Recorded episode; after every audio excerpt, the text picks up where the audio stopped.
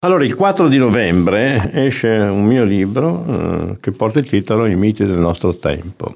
Con la parola mito eh, intendo quelle idee che eh, funzionano in modo automatico, senza essere pensate, e per il solo fatto di essere diffuse vengono credute come vere. Questi miti sono sostanzialmente individuali, nel caso che ciascuno di noi abbia una sorta di dettato ipnotico nella sua testa che fa un po' da regolatore della sua vita. E poi ci sono dei miti collettivi che sono dei miti diffusi nel senso comune e che a maggior ragione, con maggior potenza funzionano. Ma tra i miti individuali io comincerei per esempio dall'amore materno. Tutti quanti sono convinti che le madri amano i figli e poi si sconvolgono quando le madri ammazzano i figli. Ma insomma dobbiamo capire che l'amore materno è un amore ambivalente. Anche il linguaggio popolare non tralascia di ricordare quante espressioni le mamme usano nei confronti dei loro figli sul tipo ti mangerei quando sono piccolo, ti ammazzerei quando sono un po' più grandi, che sono sostanzialmente delle forme d'amore che però non nascondono anche l'odio nei confronti dei loro figli, perché i figli vivono comunque a spese delle madri nel senso che modificano il loro corpo quando sono in gravidanza e poi dopo quando c'è l'allattamento e poi gli portano via il sonno e poi il tempo e poi gli amori e poi la carriera. Insomma, una madre che genera è una madre che si sacrifica e la natura vuole probabilmente che per le nuove generazioni, le vecchie, vengano in qualche modo sacrificate. Un altro mito è quello dell'identità sessuale. Noi continuiamo a sentire parlare di uomini e di donne, di omosessuali, di eterosessuali, di transgender, ma la vogliamo smettere di parlare sempre di generi per incominciare a considerare le persone? La cosa importante è capire non tanto se uno è omosessuale o eterosessuale, ma chi è quell'uomo e chi è quella donna, in modo personalizzato, a prescindere dalla loro appartenenza a un genere che mai individua le persone. Alla stessa maniera il mito della giovinezza, mamma mia, il lifting proviamo a farlo alle nostre idee invece che alle nostre facce. Eh, Levitico dice onora la faccia del vecchio, nel vecchio c'è una storia, c'è una vita trascorsa, c'è qualcosa da raccontare, non da insegnare. Nessun vecchio è saggio, semplicemente sa un po' di cose per il fatto di essere vissuto. E nella vecchiaia salta fuori quella che è la specificità di ciascuno di noi, quale appunto è come dice bene Ilman, il carattere, la vecchiaia svela il carattere e, e nel carattere c'è quella dimensione per cui non si è più irosi, non si è più forse sessuati e quindi è un carattere purificato delle pulsioni della specie. Queste cose vanno considerate. Allo stesso modo il mito dell'intelligenza, quando si va a parlare con i professori ci si sente dire sempre suo figlio è intelligente Chiaro, se no si offendono subito i genitori, in realtà non è mica detto. E soprattutto l'intelligenza non è una dimensione univoca. C'è chi ha un'intelligenza spaziale e quindi può fare l'atleta, c'è chi ha un'intelligenza musicale, chi un'intelligenza matematica, chi un'intelligenza letteraria, per cui le intelligenze sono così diverse che quando sento parlare di quoziente di intelligenza non capisco mai a che cosa ci si riferisce. Sempre tra i miti individuali c'è anche il mito della psicoterapia, per esempio.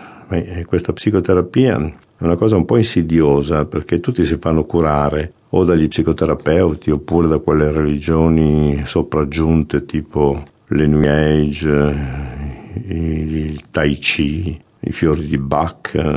Ma cos'è questo bisogno di cura? Siamo davvero così vulnerabili? Oppure questa è una cultura che si va diffondendo in maniera tale che sentendoci tutti vulnerabili forse abbiamo bisogno tutti quanti di un tutor e il potere ci marcia su queste cose, ci marcia sulla debolezza degli individui, ci marcia sull'idea che tutti debbano essere assistiti. E allora anche il mito della psicoterapia va in qualche modo riconsiderato. Poi ci sono i miti collettivi, il mito della tecnica che tralascia perché più o meno tutti quanti sappiamo di abitare nell'età della tecnica che ha trasformato gli uomini in funzionari di apparati Qui si insiste anche sul mito delle tecnologie che sono altra cosa rispetto alla tecnica. E a me piacerebbe vedere, qui le ho descritte, tutte le psicopatologie che nascono da internet, quel parlare non più faccia a faccia come l'umanità ci ha sempre insegnato, oppure le psicopatologie da cellulari che rivelano quanto profonda è la sindrome, il terrore dell'abbandono, del silenzio, della solitudine, questo bisogno di essere sempre in contatto con tutti che sono delle grandi trasformazioni antropologiche determinate dalle nuove tecnologie. Il mito del mercato, un altro mito collettivo, perché il mercato deve regolare i nostri comportamenti. Una domanda che mi pongo sempre è sapere se mh, i fini dell'economia sono anche i nostri fini. Noi conosciamo i fini dell'economia che sono il profitto, ma davvero questo è anche il nostro fine? Davvero noi dobbiamo essere funzionalizzati alla produzione di denaro? Davvero il denaro deve diventare l'unico generatore simbolico di tutti i valori? Per cui io non so più che cosa è vero, che cosa è giusto, che cosa è santo, e so solo che cosa è utile. Connesso al mito del mercato c'è il mito della crescita. Il mito della crescita eh, poteva andare bene forse quando la terra era grande e gli uomini erano pochi, adesso il rapporto si è invertito. E fin dove dobbiamo crescere? E chi cresce? E finora sono cresciuti gli occidentali, i quali sono il 20% dell'umanità che per mantenere il loro benessere devono consumare l'80% della risorsa della terra e non c'è sistema che possa tenere con una sproporzione di questo tipo. E allora forse la crescita non è più praticabile e questa crisi sta a dire in qualche modo che non siamo solamente in un passaggio critico, ma forse dobbiamo avviare una inversione di tendenza per cui c'è da considerare il problema che forse non è più necessario neanche crescere. In fondo noi ormai ci alimentiamo da bisogni indotti dal mercato più che da bisogni reali e se ricominciassimo a considerare i bisogni reali e eliminare quelli indotti, magari a diventare anche un po' più poveri, tanto la felicità non è mai determinata dal consumo delle merci, chi è felice non consuma, diceva Bike Better, il più grande pubblicitario americano. E poi c'è il mito della globalizzazione, globalizzazione che a mio parere è più delle merci che degli uomini, oggi le merci sono più libere di muoversi di quanto non lo siano gli uomini e questo riconferma un grande concetto di Marx che diceva che eh, ormai il mondo è un mondo di merci e gli uomini diventano i rappresentanti delle merci ed entrano nel rapporto tra loro solo in quanto rappresentanti di merci. Infatti anche le colazioni si chiamano colazioni di lavoro, cioè di scambio di merci. E allora se dobbiamo diventare delle appendici delle merci non è una gran bella cosa. Poi la globalizzazione entra in conflitto con uh, i problemi della sicurezza e i problemi della razza.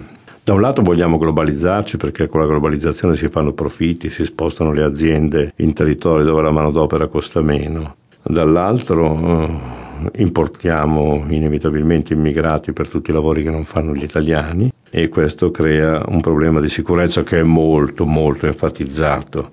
Probabilmente la sicurezza serve per diffondere la paura, la paura consente ciascuno di vivere nel proprio chiuso. C'è un collasso della comunicazione, c'è una sfiducia radicale, passiamo vicino alla gente come vicino ai muri, senza neppure guardarli in faccia. Una globalizzazione incentiva la mitologia della sicurezza e per sicurezza intendiamo sostanzialmente l'isolamento di ciascuno di noi perché il prossimo ci passa accanto senza che diventi davvero prossimo. Anzi, mi domando se il prossimo c'è ancora, mi domando, come si domanda Luigi Zoi in un bel libro pubblicato da Inaudi, se il comandamento ama il prossimo tuo come te stesso è realizzabile, nel senso che c'è ancora un prossimo. Io mi ricordo quando andavo in treno 30 anni fa, la gente parlava, mangiava panini, li offriva, comunicava. Oggi vai in treno, tutti quanti lì davanti al loro computer, se non è il computer è l'iPod, tutti in una sorta di autismo spaventoso. L'autismo sarà la malattia infernale di tutti quanti noi, man mano che cresceremo con questa diffidenza nei confronti del prossimo. E infine, non so, il mito della razza. Le razze sono tutte inventate, nel senso che anche i Celti, i Celti erano il nome che i bretoni davano a coloro che non erano bretoni, quindi non indicava nessuna razza. E in generale l'Italia come è cresciuta? A partire dall'impero romano che aveva il grande pregio di accogliere tutti, mantenendo la loro identità, persino i loro dei. L'impero romano non faceva guerre di religioni, L'impero romano prendeva gli dei delle varie popolazioni e li metteva nell'Olimpo, così erano tutti tranquilli. Eh, se poi consideriamo che l'Italia è stato sempre un paese invaso, abitato, dove uomini e donne generavano figli dalle razze più diverse, pensiamo, non so, ai musulmani che hanno occupato la Sicilia per tanto tempo, agli aragonesi, ai Borboni, ai Normanni nel Medioevo. Insomma, l'Italia è sempre stato un coacervo di popolazioni. So che la Regione Veneto ha istituito un assessorato per la difesa dell'identità veneta, ma io dico, si pensa che cosa vogliono dire queste cose?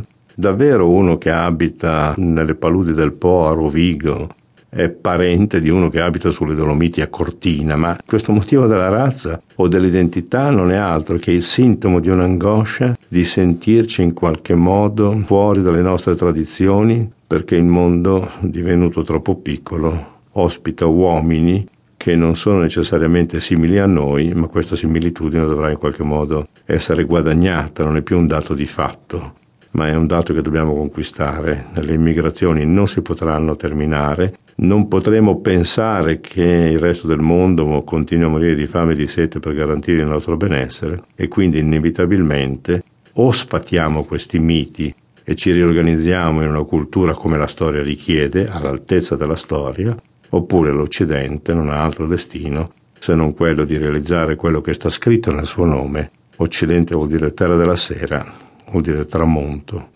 e se non correggiamo queste idee fisse, questi miti che frastagliano la nostra convivenza, forse, inevitabilmente e per colpa nostra, dovremo tramontare.